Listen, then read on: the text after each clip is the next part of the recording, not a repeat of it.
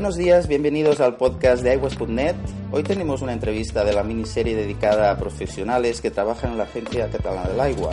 Y en esta ocasión nos acompaña Carlos Barbero, responsable del Departamento de Infraestructuras de Control y Regulación del Agua. Buenos días, Carlos, bienvenido. Hola, buenos días. Ah, antes de empezar, a ver, explícanos un poco en qué consiste ser responsable de este departamento y, cómo es tu día a día. Bueno, este departamento eh, sería como cualquier otro departamento eh, dedicado a la explotación y mantenimiento de infraestructuras, lo cual quiere decir que en el día a día, en lenguaje coloquial, somos eh, bomberos y apagamos incendios de aquellos, en aquellos temas que revierten en una reducción de operatividad de las instalaciones que prestan servicios a terceros.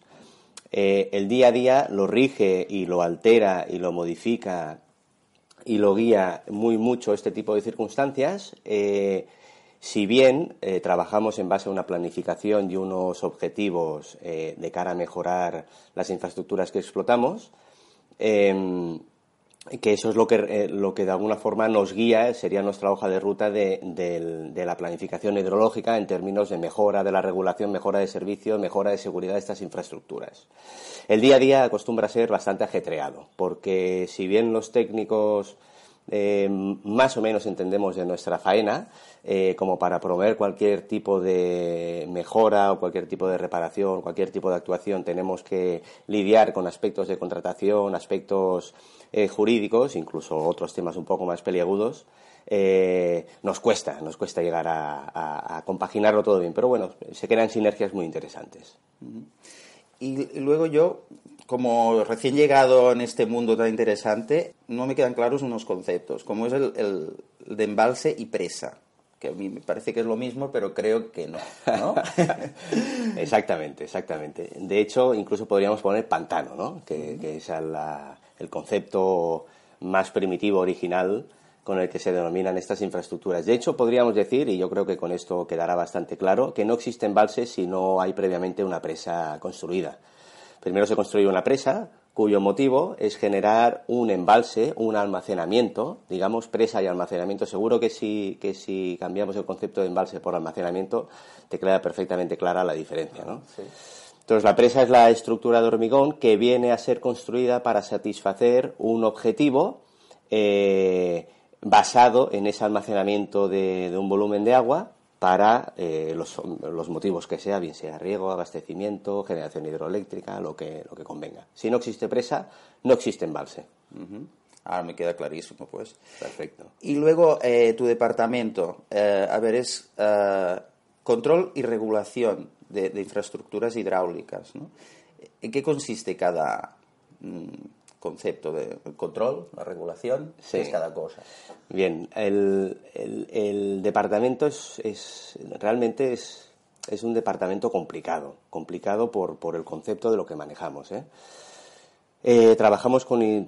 Sería similar a lo, que podríamos encontrar en saneamiento, ¿eh? salvando las circunstancias y, nosotros trabajamos la, conceptos de cantidad de agua, ellos trabajan conceptos de calidad de agua, ¿no?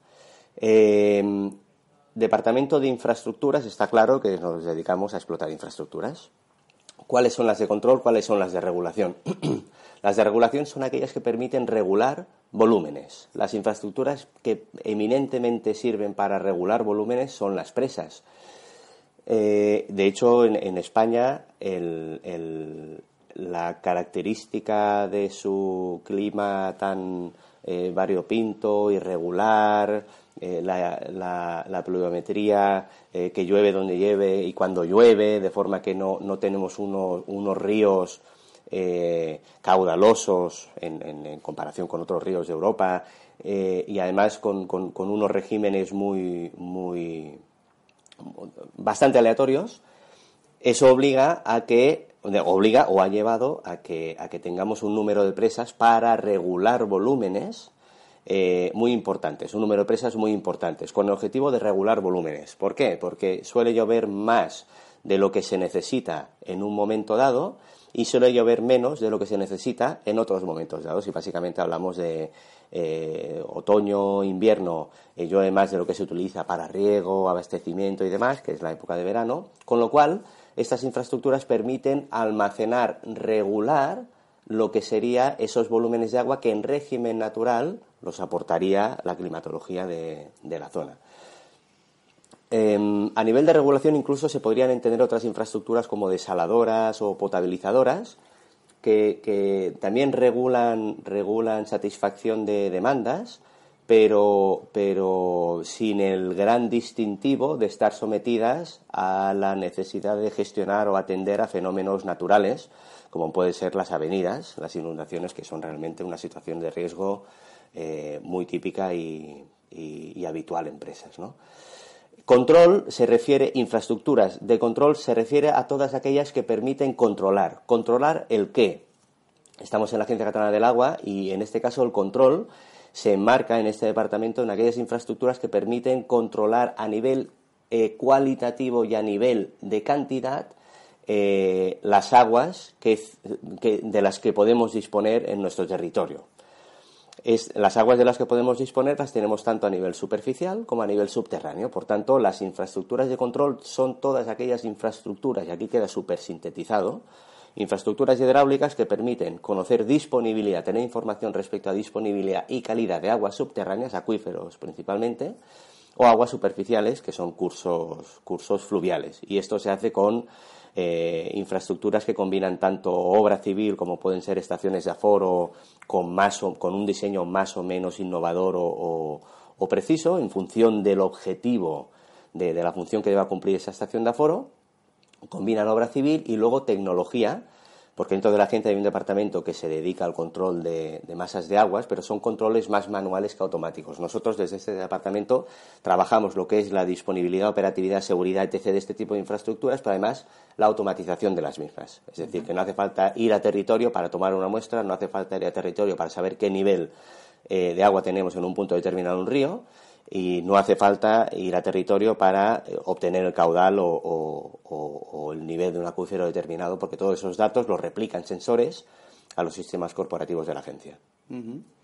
Y luego, eh, bueno, una pregunta que igual ya me has contestado un poco, el, el, hecho de trabajar de forma diferente en función del nivel, ¿no? De si es muy bajo o es más alto, ¿no? Y, gestionarlo en, función también de la, de la estación del año, ¿no? Eh, eh, Correcto. ¿Aquí entran diferentes departamentos, puede ser, o solo estáis vosotros en función del de nivel que esté el embalse? El, en, la, en, la, explotación, las presas, como generan un embalse, y ese embalse lo que supone es un nivel de agua determinado, eh, las presas están diseñadas no solamente para atender a ese objetivo de almacenar un volumen o un nivel de agua determinado, sino para atender de forma segura eh, todas las situaciones que se le requieran. Además de, a nivel operativo, poder satisfacer todos los requerimientos que se, le, se, necesiten de ellas. Entonces, en, la agencia tenemos un departamento que gestiona, que se, encarga de la gestión de recursos hídricos, se, encarga de eh, gobernar esa regulación para la cual están pensadas las presas. Es cierto que esos niveles, los niveles que podamos tener en una presa determinada o en un sistema determinado, Terrio Bregat o Río de Cañas Siurana, em, los niveles que podamos tener en un momento determinado hacen que ese departamento eh, tenga un papel más o menos destacado. Es decir, si tenemos, si estamos en época de, exceso de aportaciones, en 2018 ha sido un año muy característico porque ha llovido mucho, digamos que, lo que sale de las presas viene más determinado por aspectos de seguridad de la infraestructura que por lo que se está demandando aguas abajo de cada una de estas presas. Eso quiere decir que el caudal que sale es mayor que el mínimo necesario para atender a esas demandas. Y esas demandas,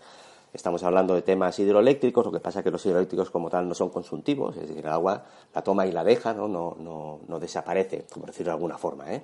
del sistema, abastecimiento y riego. Entonces, los caudales en época de excesos de aportaciones en, aguas arriba de los embalses, digamos que el Departamento de Gestión de Recursos Hídricos, cuando los embalses están llenos, eh, eh, está en, una segunda, en una segunda posición y se, se vienen a regular las salidas en base a los criterios de garantía de seguridad de las infraestructuras. Y esos criterios de garantía de seguridad están, eh, están, van en función de, tanto los caudales que están entrando en, las, en los embalses que son mayores a los mínimos que se necesitan aguas abajo, como a las previsiones meteorológicas, como a la garantía de disponer, de recuperar, de asegurar lo que se llama un resguardo de seguridad en la presa, es decir, una hipoteca de un volumen determinado en esa época de exceso, para garantizar que si viene alguna otra avenida somos capaces, con los embalses técnicamente eh, completos, ser capaces de laminarla lo máximo posible.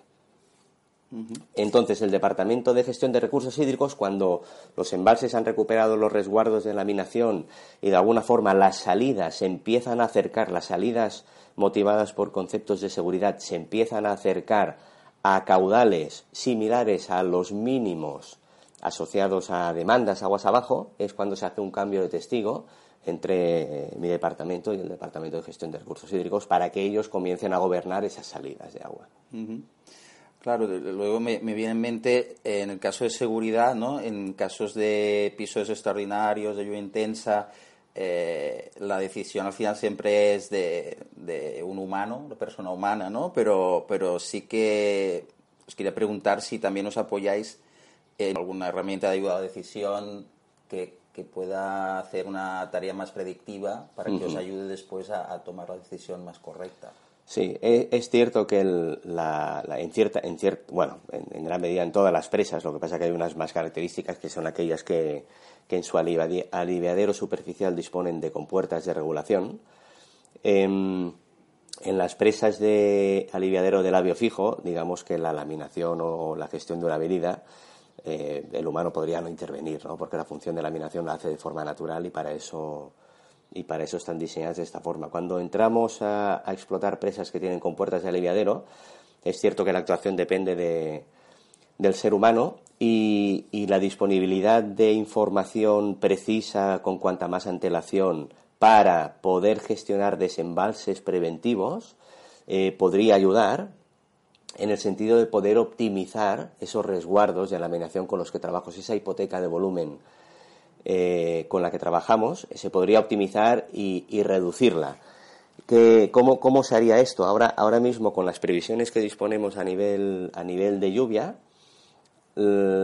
estas previsiones, nosotros trabajamos, los, los embalses con los que trabajamos dentro de la Agencia Catalana del Agua son eminentemente embalses de regulación de volúmenes de agua. Hay embalses cuya función puede ser regulación, puede ser hidroeléctrica, puede ser regadío y puede ser laminación, exclusivamente laminación de avenidas. Los embalses de laminación, las presas de laminación de avenidas, son presas en que los órganos de regulación como tal no existen, porque su función no es regular, sino que es laminar avenidas. Y entonces, ¿cómo son estas presas? a veces se les llama presas agujero, que son presas eh, infraestructuras construidas en cauce, de forma que llega a una avenida, aumenta el nivel de agua, tienen unos orificios de salida o incluso aliviadero ¿no? para regular el vertido por, superficial, de forma que va saliendo eh, un caudal constante o máximo, no, no, superior a un máximo de diseño, hasta que el embalse se vacía. ha laminado la avenida y por tanto ya está preparada para la siguiente. Nuestros embalses, que son estas presas que son más que generan embalses de regulación, tenemos que hipotecar una parte de ese volumen de regulación para poder gestionar, poder laminar mejor las avenidas. De hecho, se tendría que considerar que son embalses que, no están pensados para laminar y, por tanto, cuando llega un volumen de agua, eh, nos dedicaríamos, se, podría pensar que se debieran dedicar a acabar o garantizar un llenado de los embalses y el resto eh, que continúe circulando aguas abajo, ¿no? con lo cual la laminación sería menor. El hecho de que trabajemos con unos resguardos de, seguridad de laminación estacionales y, que, y que, atiendan a unas avenidas características de unos periodos de retorno determinados que acostumbran a ser importantes, em, va, se puede optimizar con la implantación de unos sistemas de ayuda a la decisión, que estamos, ya los tenemos estudiados y de hecho está pensada en su implantación, eh, unos sistemas de ayuda a la decisión para que en base a modelos eh, meteo dispongamos de la transformación de lluvia en escorrentía y que con una antelación determinada y una, una digamos una incertidumbre menor a medida que se acerca el episodio vayamos obteniendo una información fidedigna, lo más fidedigna posible dentro de lo que siempre se puede esperar de, estos modelos, ya que además dependen de, previsiones meteorológicas que pueden tener variaciones relativamente rápidas, obtener una fidedigna eh, previsión de caudales en determinados puntos y de volúmenes de entrada en embalses. Con eso, eh, disponiendo de esa información a X días vista, podemos pensar en una optimización, podemos comenzar a trabajar en una optimización de, esa regulación de los embalses, de forma que a la, a, la, a la, mínima que tengamos una previsión que apunte a una lluvia destacada para una fecha determinada, pensar en desembalses preventivos con caudales menores porque actuamos bastantes días antes del suceso, con caudales anteriores para recuperar un resguardo necesario para una óptima laminación de esa avenida. Y ya cambiando un poco al tema de mantenimiento regulares, yo he visto algunas fotos de, no sé si es, si es así, si no me corriges, Carlos, personas técnicos que están haciendo auscultaciones en las paredes, ¿no? Y que me, me, llamó mucho la atención. Entiendo que esto es un tipo de mantenimiento, pero hay más. Sí. Eh, si puedes explicarnos un poco día a día en qué consiste este mantenimiento. Que, sí, el, el, como, como un antecedente, una de las, de las de los temas más curiosos a nivel de embalses es que nosotros no paramos. Digamos que eh, igual que cuando a nivel de urbanismo quieres ver si una calle determinada, unas aceras eh, se han quedado bien ejecutadas, no ejecutadas, después de un diseño perfecto y unos, eh, peraltes perfectos, unas pendientes, drenajes y tal, hasta que no te cae una lluvia y tienes agua, el agua te ayuda muchas veces a diagnosticar qué es lo que hay, ¿no? la curiosidad es que nosotros tengamos nivel de agua o no tengamos nivel de agua, siempre tenemos faenas que hacer. Cuando tenemos nivel de agua nos ayuda a detectar eh, posibles filtraciones, posibles zonas en que haya humedades que haya que seguir, etc. Cuando no hay agua nos permite inspeccionar eh, aquellas zonas de la presa en que no, hemos podido acceder a lo largo del resto del año. Estamos hablando del paramento de aguas arriba, de la presa. También puede ser que en determinados conductos de, de órganos de desagüe sea más fácil acceder con menor presión de agua, es decir, con menores niveles de agua. Entonces, estas infraestructuras, digamos que igual que un coche cuando sale de, la cadena de producción tiene un libro de instrucciones, porque todos los coches que salen de una cadena de producción, salvo, salvo error, eh, son idénticos el uno al otro y por tanto se puede tipificar el mantenimiento que hay que hacerles como mínimo de mantenimiento a nivel de usuario. En las presas a nivel normativo, en determinadas presas, digamos que en las más importantes, a nivel de riesgos que pueden generar aguas, aguas abajo, eh, riesgos que podría generar un, mal funcionamiento o una rotura de ellas. Esta, a nivel normativo se les exige al titular que estas presas dispongan de una documentación determinada. Entre ellas estaría lo que se llama las normas de explotación.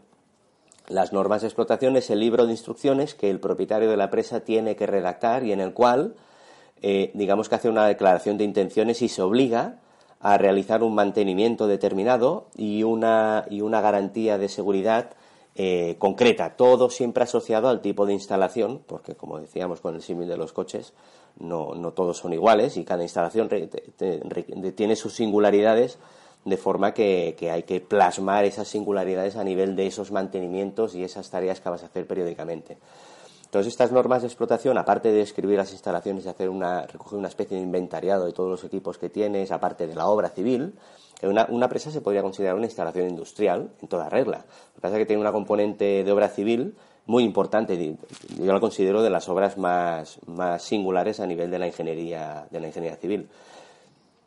Entonces, eh, estas normas de explotación tienen que recoger, aparte de este inventariado, una, relación exhaustiva del tipo de mantenimiento que se va a realizar sobre cada uno de los elementos, eh, a, nivel, a nivel de instalaciones eléctricas, a nivel de caminos de servicio, a nivel de instalaciones de suministro de agua, a nivel de órganos de desagüe, a nivel de instalaciones contra incendio, a nivel de instalaciones informáticas, a nivel de instalaciones de detección, de auscultación, de detección, control de comportamiento de la presa, etc.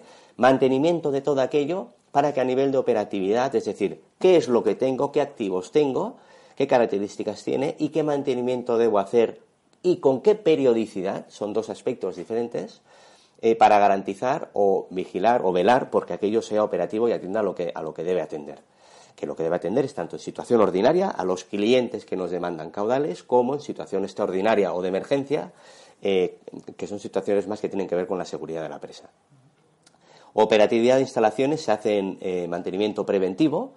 De este mantenimiento preventivo, eh, relacionado con esta operatividad, se puede derivar un mantenimiento correctivo. Es decir, detecto alguna anomalía, algún elemento que no responde al estándar de operatividad que se espera de él eh, y, por tanto, derivo, ¿no? lo derivamos a, emergencias para que, para que actúe el departamento oportuno.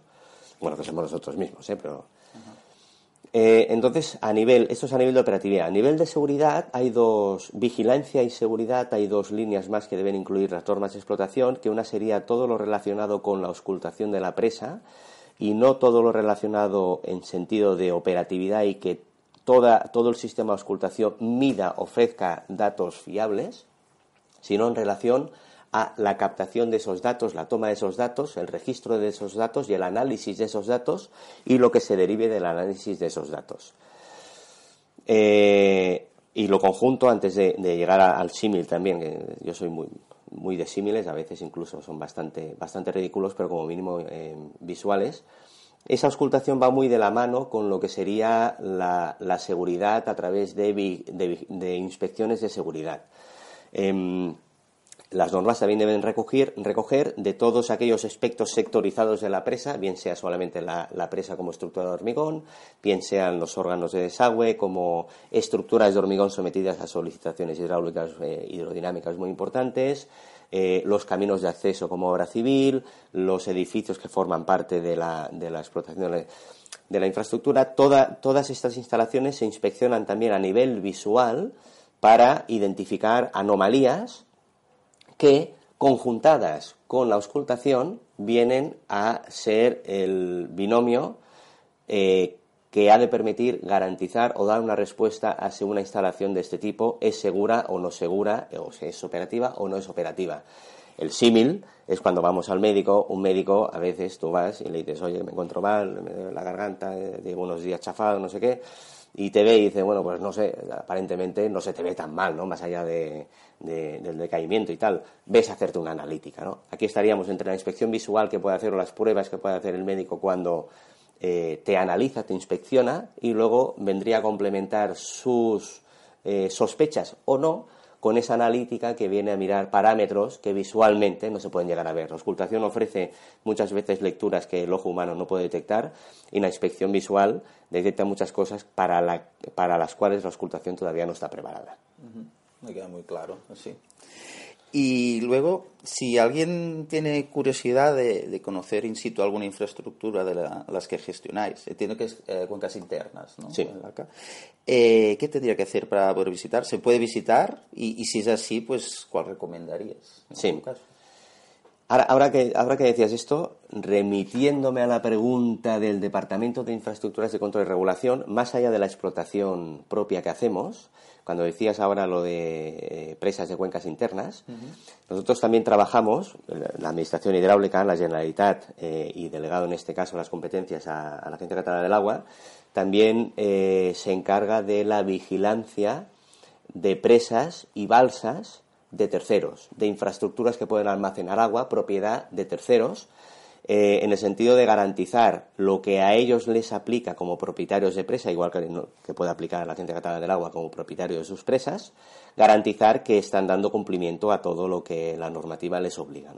La finalidad de garantizar la seguridad de una infraestructura es velar no solamente por, por, la funcionalidad de esta, es decir, que si tiene que garantizar unos volúmenes, que pueda existir la presa para garantizar esos volúmenes, sino sobre todo de cara a la protección civil eh, de lo que haya situado en la zona de posible inundación en caso de rotura. ¿no? Entonces, volviendo a la pregunta que me comentabas, de cara a hacer una visita a una, a una de estas instalaciones, nosotros establecemos diferentes sinergias con, con, organismos o entidades varias, porque es muy importante eh, divulgar mucho con respecto a las presas. Es muy importante divulgar y divulgar desde educación primaria, eso, bachillerato, hasta eh, edades superiores, incluso jubilados. Eh, hay diferentes organismos que, tienen su nicho de trabajo habitual en, estas franjas de edades eh, y siempre que tenemos alguna oportunidad ofrecemos estas visitas a instalaciones, incluso últimamente estamos haciendo visitas con, con usuarios llamados influencers, instagramers en redes sociales para también que hagan difusión si bien es más difusión a nivel artístico o fotográfico, para que conozcan también las bondades de, de, estas infraestructuras, que las tienen.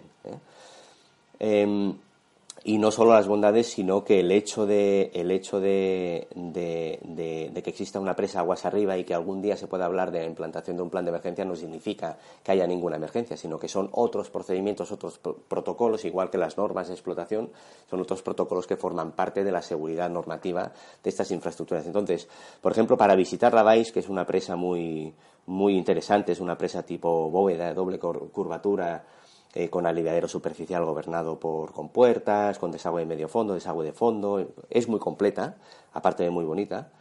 Eh, el Museo de las Minas de de la, me parece que está integrado en la Diputación de Barcelona, eh, digamos que ya, ofrece visitas periódicas y las, lideran ellos y ha habido un, proceso de, de, formativo, transferencia de conocimiento y demás.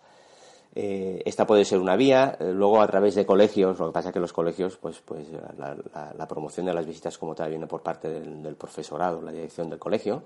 Aquí vienen alumnos y, en caso de que haya algún colectivo especialmente interesado eh, que solicite una, visita, se, programan y, no hay ningún tipo de problema. Es cierto que a la hora de encajar estas cosas, por ejemplo, ahora hace relativamente poco hicimos una visita con el colegio a Col·legi de Camins, la, demarcación de, Cataluña, y, es más fácil dentro de lo que son nuestras disponibilidades ofrecerlas en, día laborable que no, que no en, fin de semana, ¿no?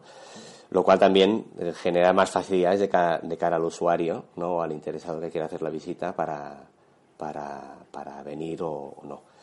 Entonces es cuestión de, ver. Visitas particulares nos, nos ofrecen por, por, una sencilla razón y es que estaríamos todo el día yendo con unos u otros. Entonces intentamos aglutinar. Y si hay un organismo, una entidad aglutinadora de por sí, mejor que mejor porque así se le menos dolores de cabeza para el, el líder de ese aglutinamiento. Mm. O eso, o hacerse Instagramer, ¿no? también, también. Muy bien. Y ya para finalizar, pues eh, me gustaría que nos recomendaras algún libro, web, blog, hasta cuenta de Twitter, no sé, para, para aprender un poco más sobre estas instalaciones hidráulicas. Libro, libro sí. A, nivel de webs o a nivel de cuentas Twitter o a nivel de LinkedIn, por ejemplo, más allá de, de los presistas, no, no, hay mucha gente que se dedica a presas. Es un, es un ámbito que por mucho que forme parte a nivel originario de, de, de la carrera de ingeniero de caminos, es una, es, es una disciplina muy vocacional, aparte de vocacional de, bastante responsabilidad y el que, el, que, el que trabaja o se quiere meter en ella sin, sin tener conocimiento de estas cosas, pues pronto se puede dar cuenta de que, de que quizás es mal negocio ¿no? trabajar en, en este ámbito. Entonces, a nivel, a nivel de, más allá de estos, de estas personas profesionales que se dedican a este mundo y que los vas conociendo a medida que vas, que, te mueves, ¿no? Porque somos, somos cuatro gatos, por decirlo de alguna forma, ¿no? Va habiendo una renovación generacional desde toda la época en que se construyeron muchas presas en, en España. Va habiendo una renovación en general porque aquella, todos aquellos profesionales que facilitaron el disponer de estas infraestructuras que hoy en día nos salvan en situaciones muy complejas, eh, bueno, van falleciendo, van desapareciendo y van entrando nuevas, nuevas generaciones, ¿no? más jóvenes y que requieren de, tienen menos oportunidades de participar en construcción de presas. Entonces, el tema de mantenimiento de infraestructuras en muchos ámbitos, no solo presas, sino también carreteras y demás, es una, es una lanza fuerte eh, de cara al futuro.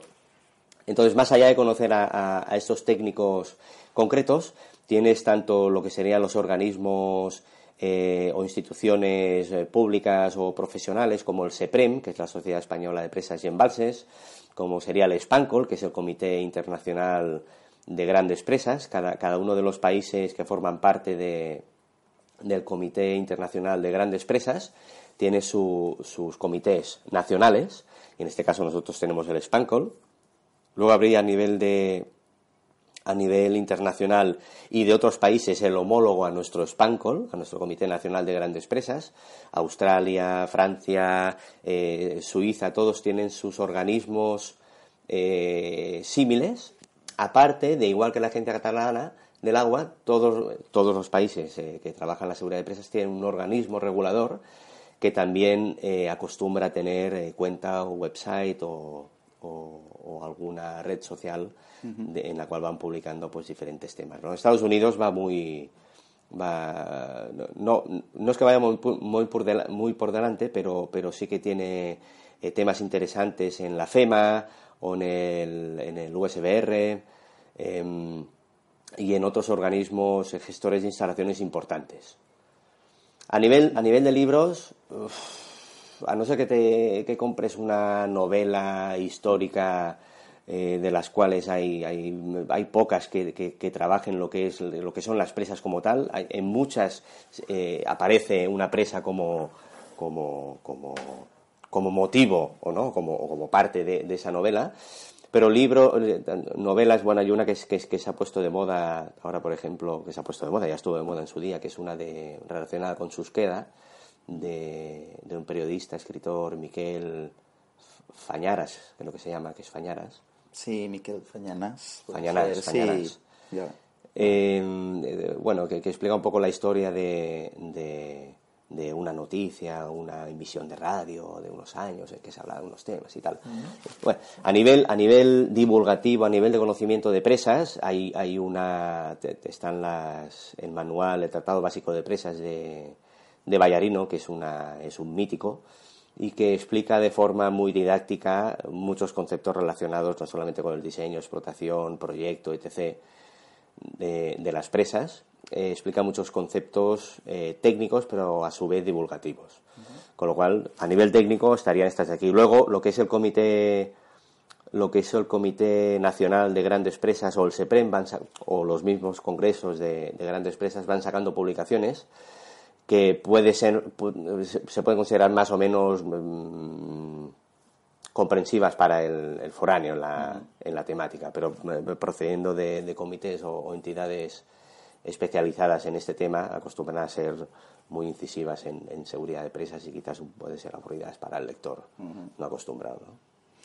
Bueno, pues hasta aquí una entrevista realmente muy, muy interesante porque veo que es un tema muy, muy especializado y que si realmente te gusta, te tienes que meter en ello. O sea, estudiar, ya meterte a estudiar y, y especializarte. Exacto. Y bueno, pues quien tenga interés y, esté en la edad de estudiar, pues si tiene alguna duda, a nivel motivacional yo atiendo a estudiantes también. ¿eh? Incluso a alguno le he convencido. No sé si se dedicará a presas o no, pero como mínimo estudiar caminos sí que lo ha hecho.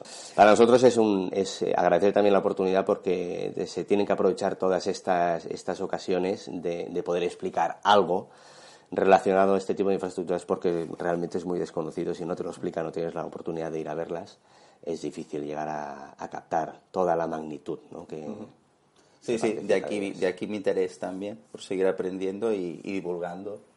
Perfecto. Pues muchas gracias, Carlos, por haber dedicado una parte de tu tiempo a esta entrevista y darnos la oportunidad de conocer el trabajo que desarrolláis los profesionales en materia de, de embalses y presas. Y nada, por mi parte, esto es todo por hoy. Recordaros que podéis leer y escuchar más sobre el ciclo integral del agua en mi blog aiwes.net a i g u e s.net. Así queda más claro ya. Un saludo y hasta pronto. Gracias.